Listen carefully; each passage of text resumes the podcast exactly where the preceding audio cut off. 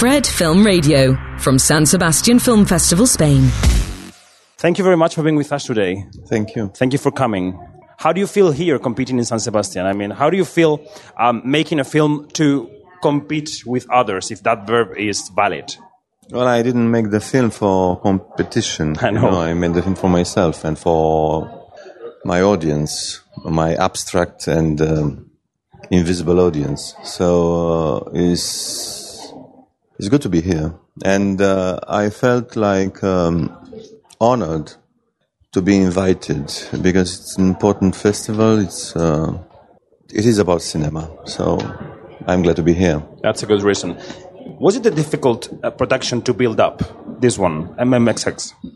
Uh, it started with an workshop. This film uh, is the result of a workshop I did, uh, like for four weeks uh, with actors coming from cinema theater and non-actors, and uh, without money. So um, we had like 12 days of shootings, and we come up with this film. So it was pretty difficult. Estamos de vuelta en el set de Quinote con San Sebastián con Cristi Puiu.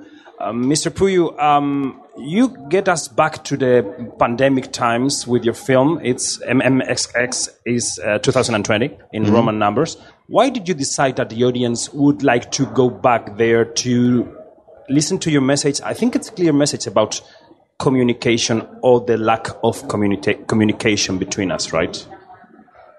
also about this, but a lot of other things about our responsibilities and about our um, cowardice and so on and so forth. So, what is important? Why is it important? It's important because you know it is important to see films about the Second World War and about the First World War and so on and so forth. So it is important because it's a part of our history, a part that uh, is kind of blurry. Uh-huh. So uh, I believe uh, this is one of the um, duties of the of an artist to invite people to dialogue, and I hope this film will start up a small, at least, dialogue. How do you think the pandemic changed us? I'm not speaking about the public health side of the thing, about our behavior, our way of seeing the world. How did the pandemic change us? I don't know about the changes. I know about the revelations. I, for me, it was a very sad and huge surprise to notice that we are not as courageous as we thought we are.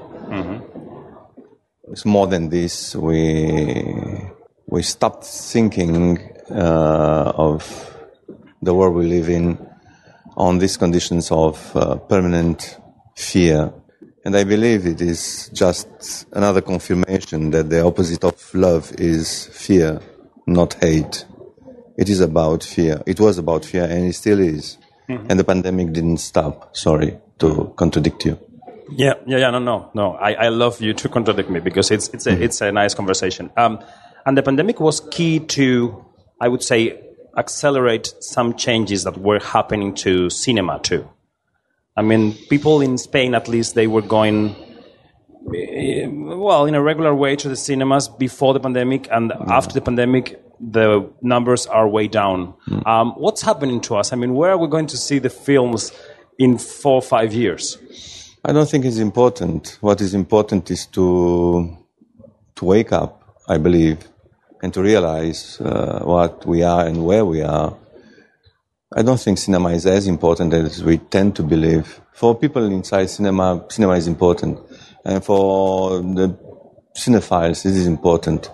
But in this world, there are lots of people who are interested in a lot of other things, and cinema is just, I don't know, on a second, third, or tenth position on their priority list. See, so I don't think it's important. I think it's important to be aware, to be awake, and to see and to understand and to try to do your best in order to get to be understood and uh, listened to and try to listen to the others and I don't know. I believe that uh, our condition as humans is uh, being related to truth and love. So I believe that all that is opposite to this is very extremely dangerous and will destroy our our world and ourselves. And what is opposite to love and truth is fear and fear, I believe. Okay, okay.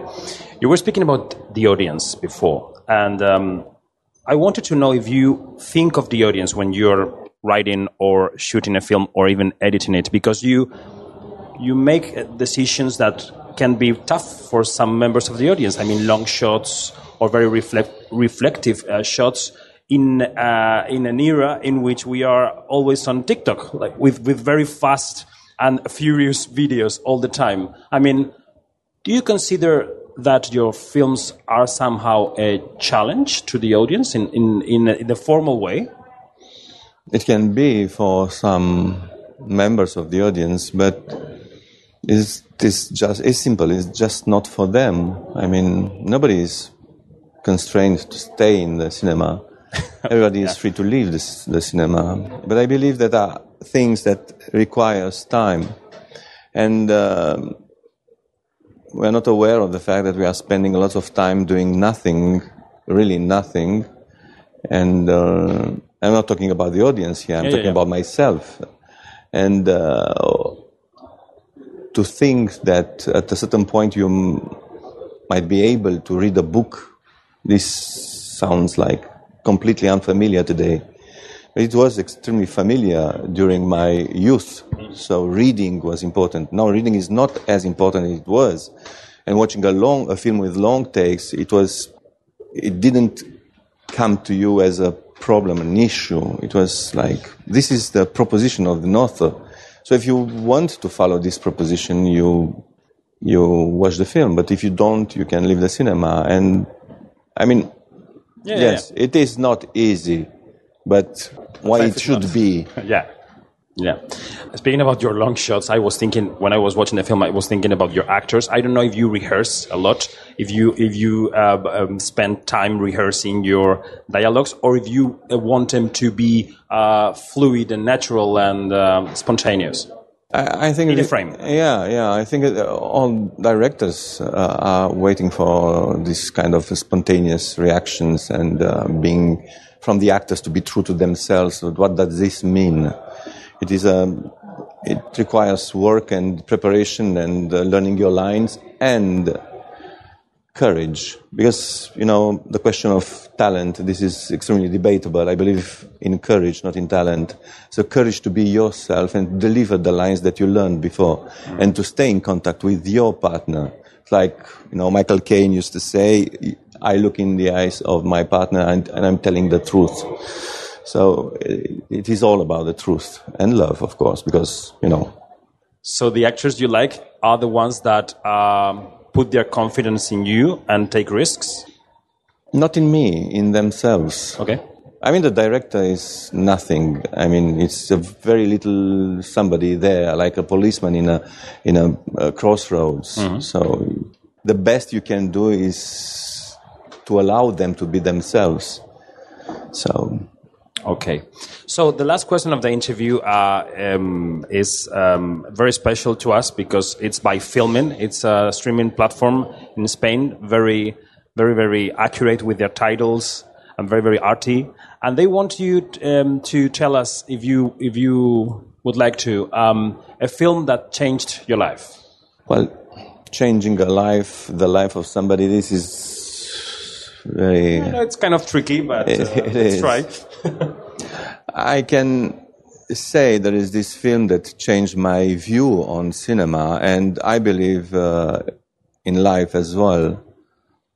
It is uh, A Woman Under the Influence of John Cassavetes. Wonderful. I was still uh, in school studying cinema, and from that moment on, I forgot about my previous models, and uh, John Cassavetes became my master without him knowing it. A very nice film indeed. Cristi Puiu, thank you very much for being with us today, and Thank you. congratulations on the film. Thank you very much. Thank you. Gracias, gracias a todos y a todas. Hemos conversado con Cristi Puiu, director de MMXX en el set de Kinótico en San Sebastián. Seguimos en Kinótico, primera con K y segunda con C. Hasta ahora. Fred, Fred, Fred, 24 7 on Fred FM and smartphone app.